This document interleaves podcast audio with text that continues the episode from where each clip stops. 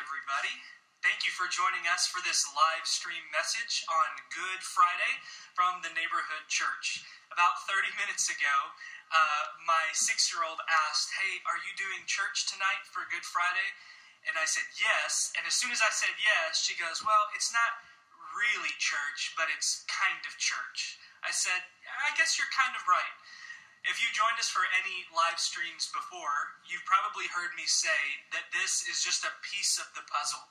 Uh, it's really just an encouragement and an affirmation of this really significant day in the church year. This is Good Friday, and in a few minutes, after I pray and read some scripture, I'm going to give you at least three reasons why this Friday is actually good. I think by now we have all come to terms with the fact that the biggest weekend for Christians is going to happen in our homes. This is different, but I don't think it's a catastrophe. And here's why. If you've hopped on some live streams before for our church and on this Facebook page, you might notice that my environment is a little bit different.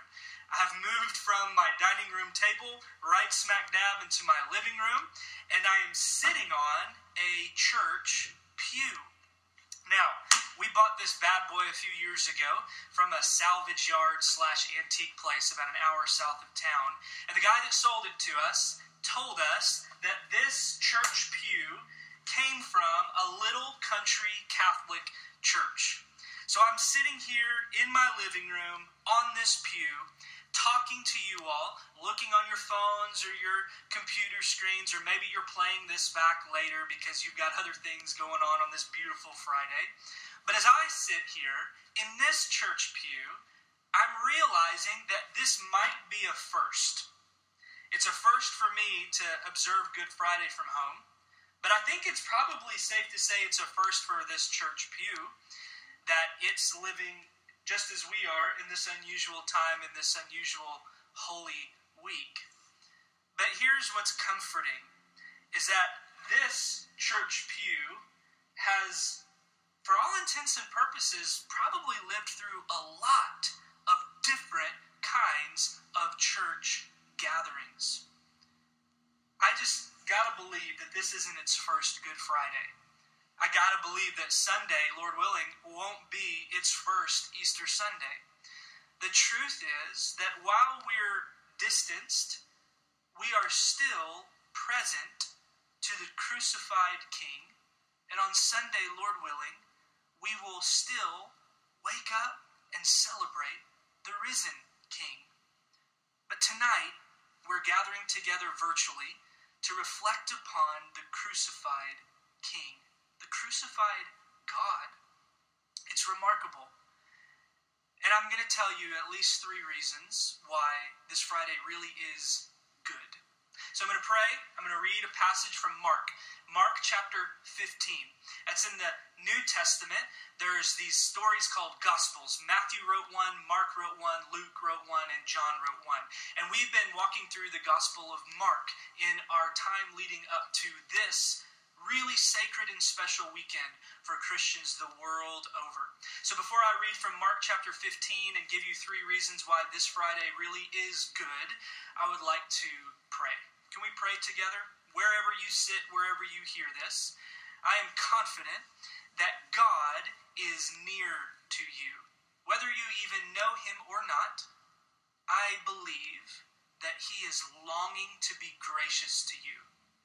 So, it's our turn to be present and awake and aware to Him. So, would you just take a deep breath? Exhale. You have walked and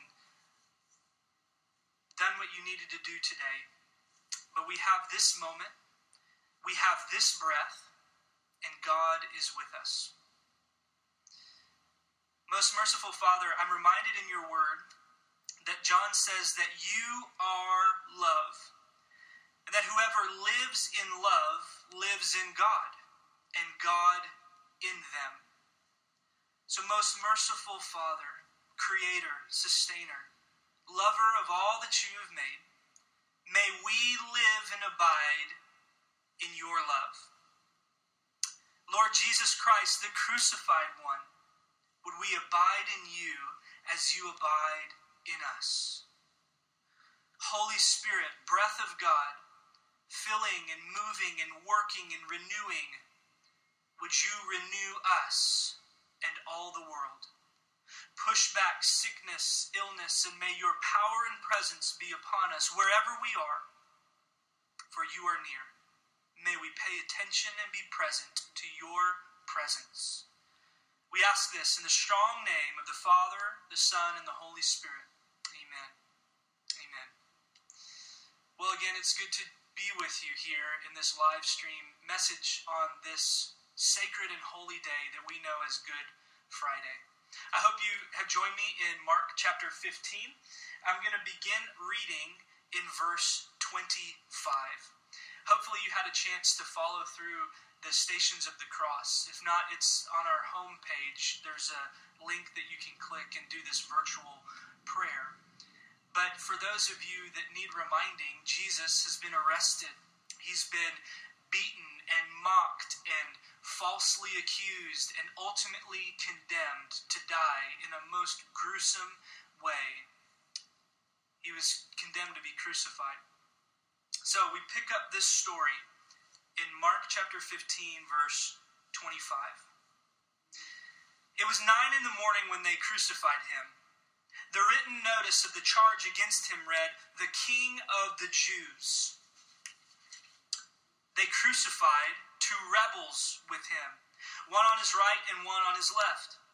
And those who passed by hurled insults at him, shaking their heads and saying, So, you who are going to destroy the temple and build it in three days, come down from the cross and save yourself. And in the same way, the chief priests and the teachers of the law mocked him among themselves.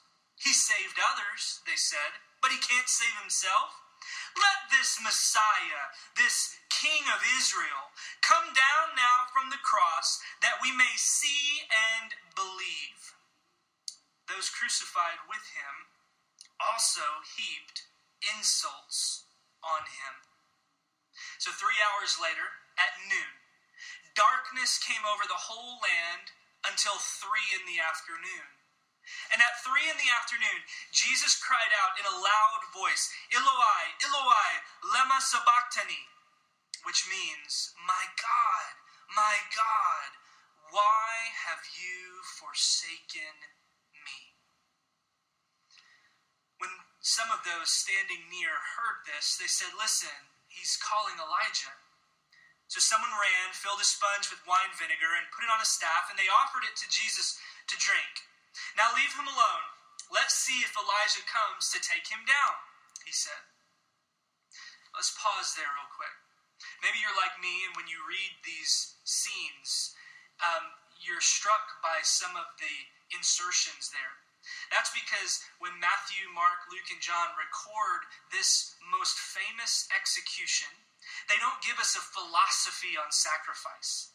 They don't give us some theology or theory of atonement, which is what some Christian circles talk about. They don't even actually give us a spirituality of something to attain or try to live up to. They actually just give us some bald face historical accounts of this gruesome scene, as if they're like, hey, it's just enough to record this thing because can you believe we're killing God's Son? We're going to talk about these snapshots and these historical moments, but I paused here because this one is really interesting. Because Jesus has quoted a psalm. It's Psalm 22. And he quotes it in the spoken language of his day when he says, Eloi, Eloi, lama sabachthani, which translates to, My God, my God, why have you forsaken me? But when he says Eloi, they might think he's saying Elijah, the name Elijah. And they might also think that he's looking around, everybody's hurling insults at him, even the dudes on either side of him, and he's crying out to someone, anyone who can help him.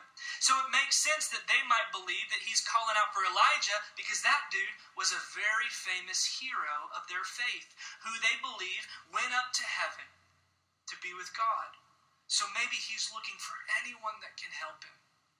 And it's very interesting that some of the last words recorded by Jesus from the cross is actually an open ended question that speaks to the suffering and forsakenness and loneliness that even the Son of God Himself can feel. This is staggering and powerful, which is what makes the next verse even more painful. In verse 37, Mark says, With a loud cry, Jesus breathed his last. The curtain of the temple was torn in two from top to bottom. And when the centurion, who is a Roman military official, somebody who is a part and complicit with his execution, looks up. He stood there in front of Jesus. He saw how he died, and he said, Surely this man was the Son of God. This is the word of God for the people of God, and we say, Thanks be to God. There's something about the way that Jesus died that alerted this centurion to the fact that this might actually be Son of God. This is remarkable. And so I want to give you three reasons why this Friday is good, even if it means the death of the Son of God. But I need you to know from the outset that I plan to talk just for the next few moments, give you these three snapshots, talk about the text that we just read, but I can't even begin to scratch the surface to sum up everything that could be said about the cross of Jesus. And how can you really sum up all the reasons for and the ramifications of the most famous execution in human history? You can't. No one can. Which is why I feel for my people, my brothers and sisters and friends, that have to go to funerals and say eulogies. You know what I'm talking about? The eulogy? It's different from the obituary, right? The obituary is the thing that used to get printed in the paper or put on a website, and it's just the facts, right? It's the shorter one that says when they were born, when they died, the family they left behind, the places they lived, the jobs they did, maybe a few personal notes, but it's just the facts, right? The eulogy, on the other hand, man, this is darn near impossible. And this is why I feel for these people, you all that have had to give eulogies. You're standing before a room full of people who have been touched by a unique human life. And their job for the next few minutes is to try to speak some kind of words or bear some kind of witness that sums up an entire human life. I mean, all the ups and downs, all the joys and sorrows, all the highs and lows, all the idiosyncrasies, all the relationships, all the hobbies. This is hard. Can they even begin to sum up a whole life or a whole death and what it means? Of course not. Which is why I think the best thing they can do, and I would bet you the best eulogies that you've heard, they take the huge life lived and they boil it down to some significant snapshots. Okay? Here's what I mean. You, you know what I mean, but let me describe it they begin to talk about how they used to play together when they were children, or their crazy college days, or, oh, I'll never forget when we went on that trip. And suddenly they're talking about this particular historical instant that all of a sudden everybody in the room starts nodding and saying, Yeah, yeah, yeah whether or not they were ever there, there is something about that significant snapshot that boils down something about that person that resonates with everybody in the room. They start to talk about that conversation they had, that significant moment or holiday, and everybody in the room starts nodding their head in agreement because that significant snapshot moment somehow connects to a thread of this person's lived experience as well. They boil down a life lived into these significant snapshots and moment that taken on their little self become indicative of a larger story and picture being told.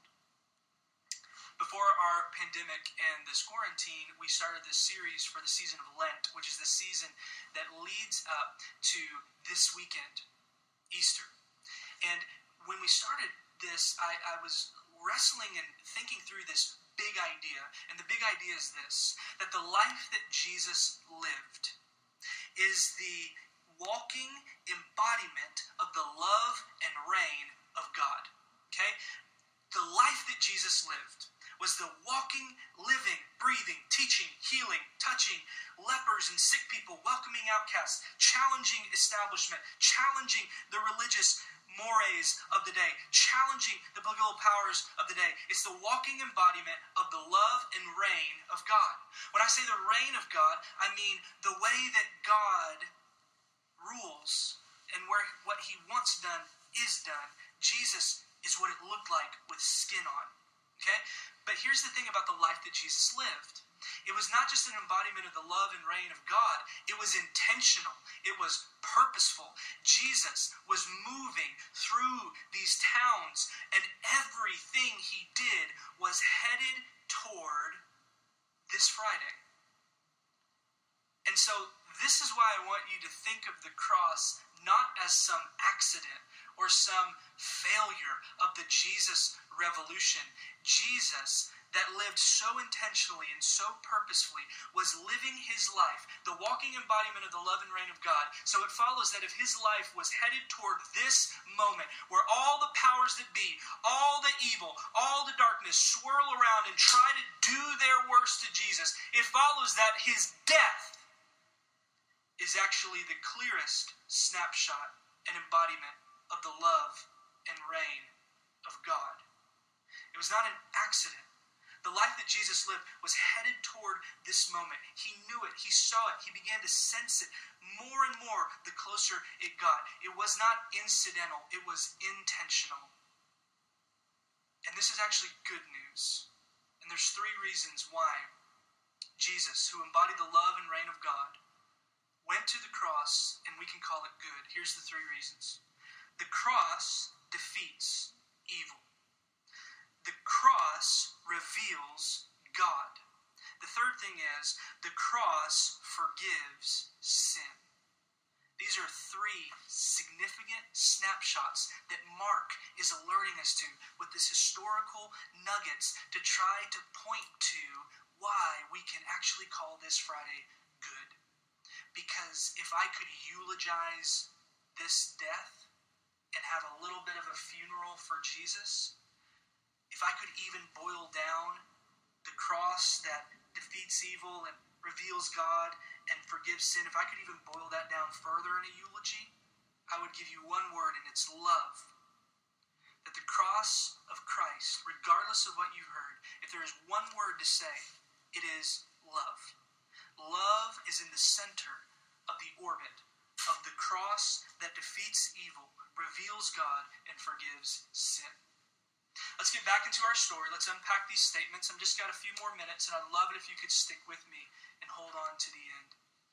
Here's the first one the cross defeats evil. When Mark, I told you earlier, is not giving us a philosophy or a spirituality, he's giving us a history.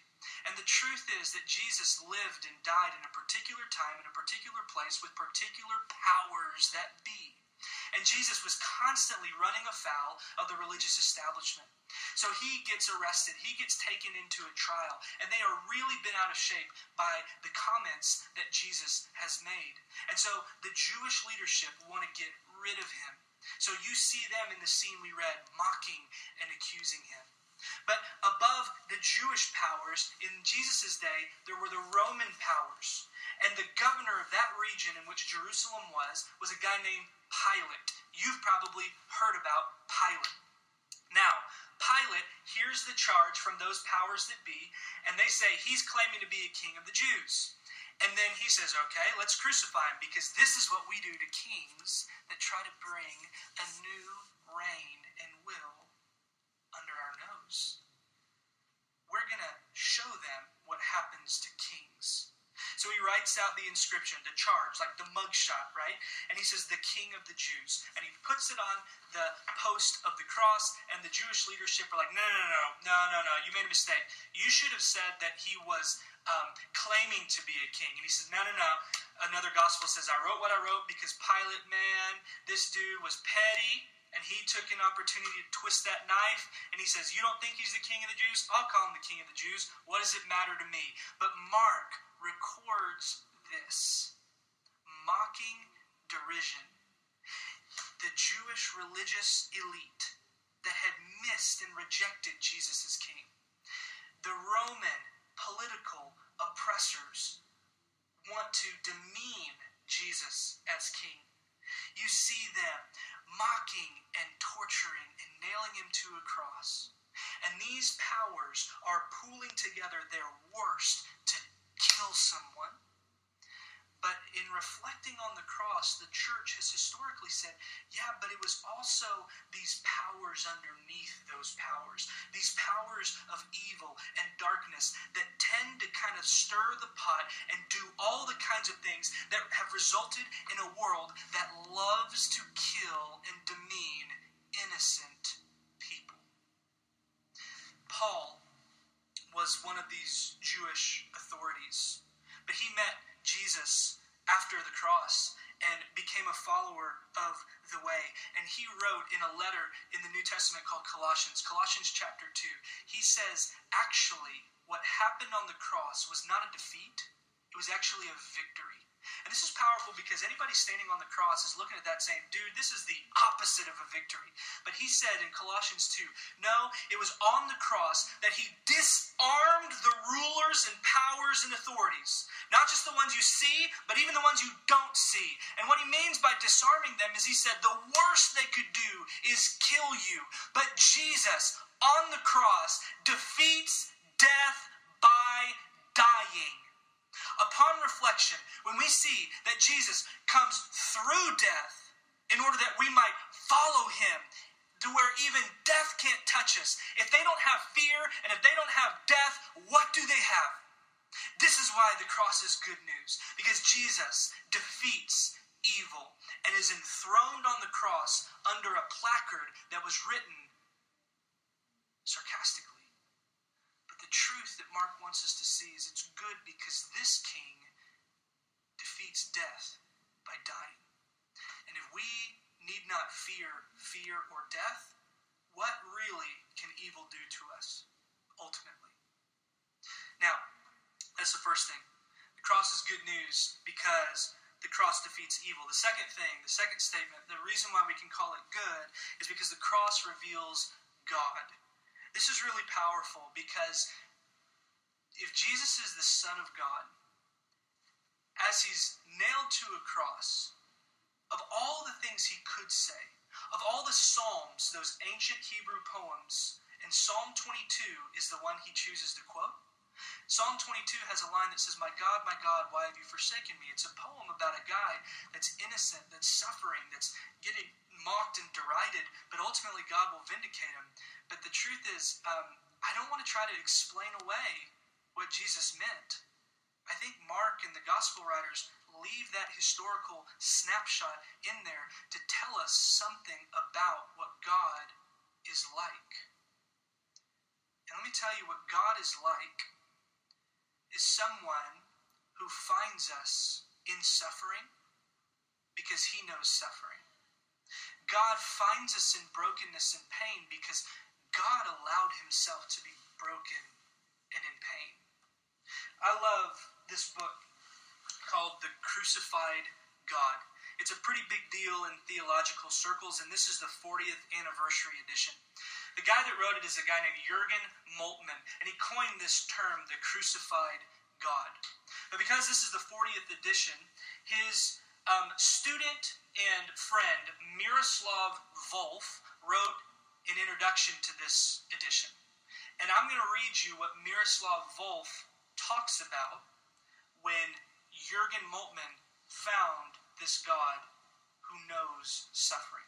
This is from the introduction from Miroslav Volf talking about his mentor, Jurgen Moltmann.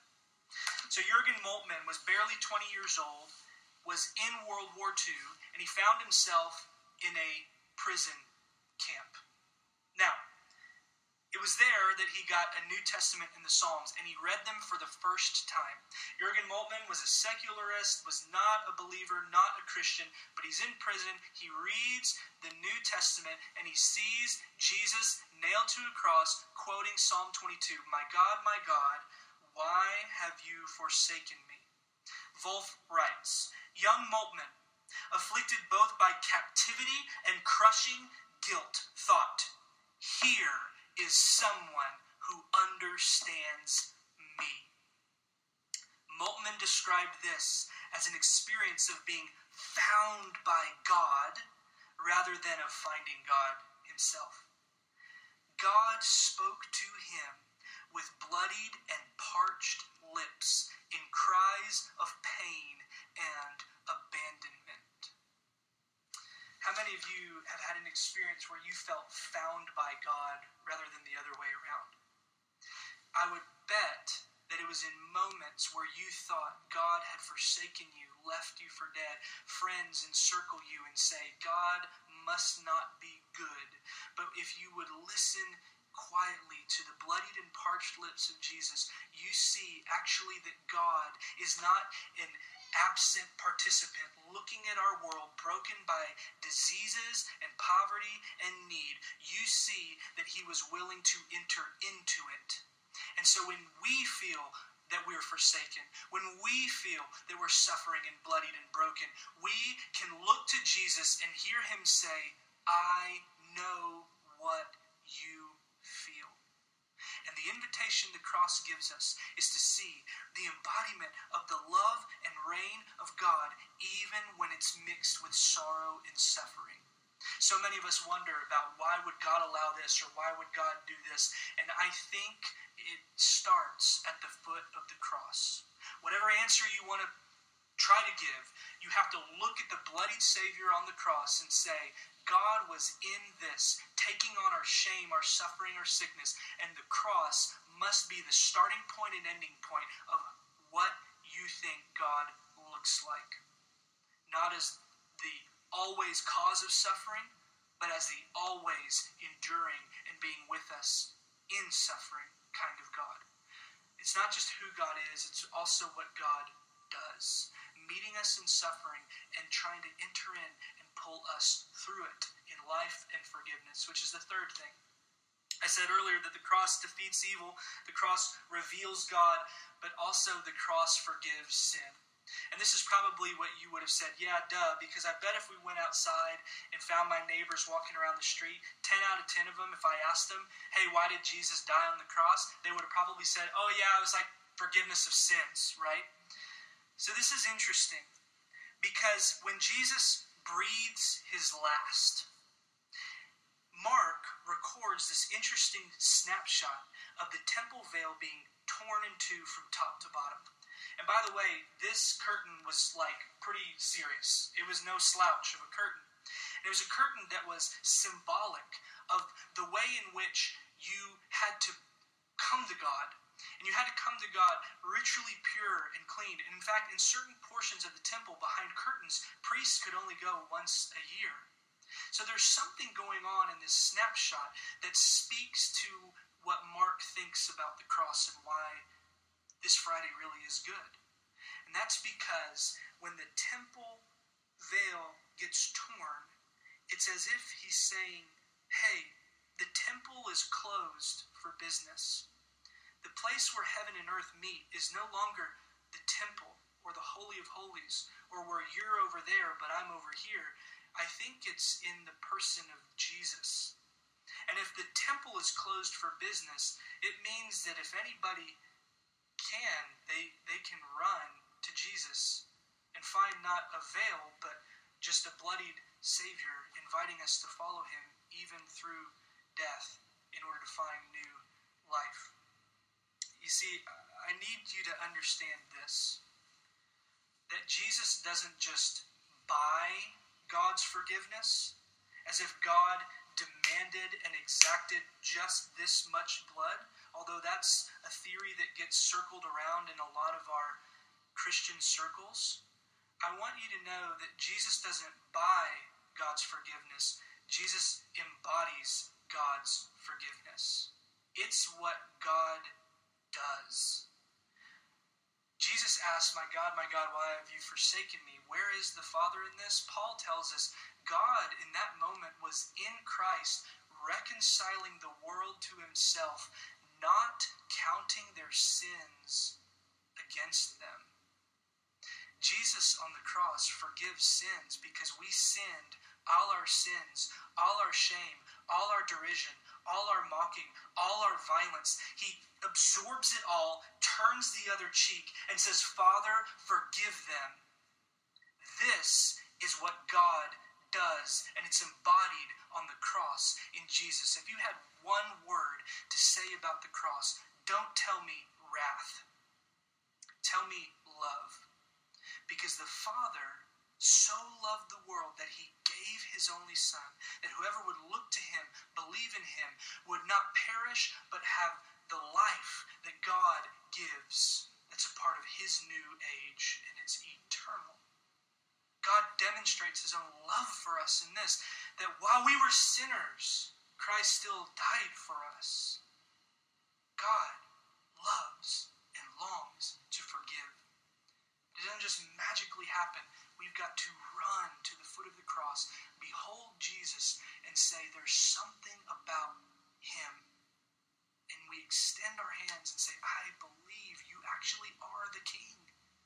And we can accept and make that forgiveness real by crying out to him. That's why this is good news. One of my other favorite theologians, Dallas Willard, he was asked one time, Was it hard for Jesus to forgive his executioners. Which, if you're thinking like me, dude, the guy was up all night, beaten, scourged, mocked, condemned, and led out to the crowded street and onto a hill and nailed to a tree. It would be hard to forgive. So the natural response is, well, sure, it would be hard. But Dallas Willard said, no, no, no. I think it was the most natural thing for Jesus to do. Because Jesus embodies the love and reign of God. He doesn't just tell us, hey, go forgive your enemies. At the cross, it's the clearest snapshot of what it looks like to find and accept and receive forgiveness. The cross is good news, and it's good this Friday because the cross forgives sin, the cross defeats evil, and the cross reveals who God is. So if this eulogy was at all resonating with you and the text that we see in the Bible and in the New Testament in particular, I hope I can help eulogize him rightly. Because I want you to know that he died because he loved this world and he loved it to the end. He died because he loves you and he loves you to the end. And we can look at the foot of the cross and say, this really is good because all of these snapshots that Mark and Matthew and Luke and John put together, all of the snapshots of the suffering and brokenness and sadness and bitterness that we are experiencing in our own history right now, they all find themselves orbiting around love.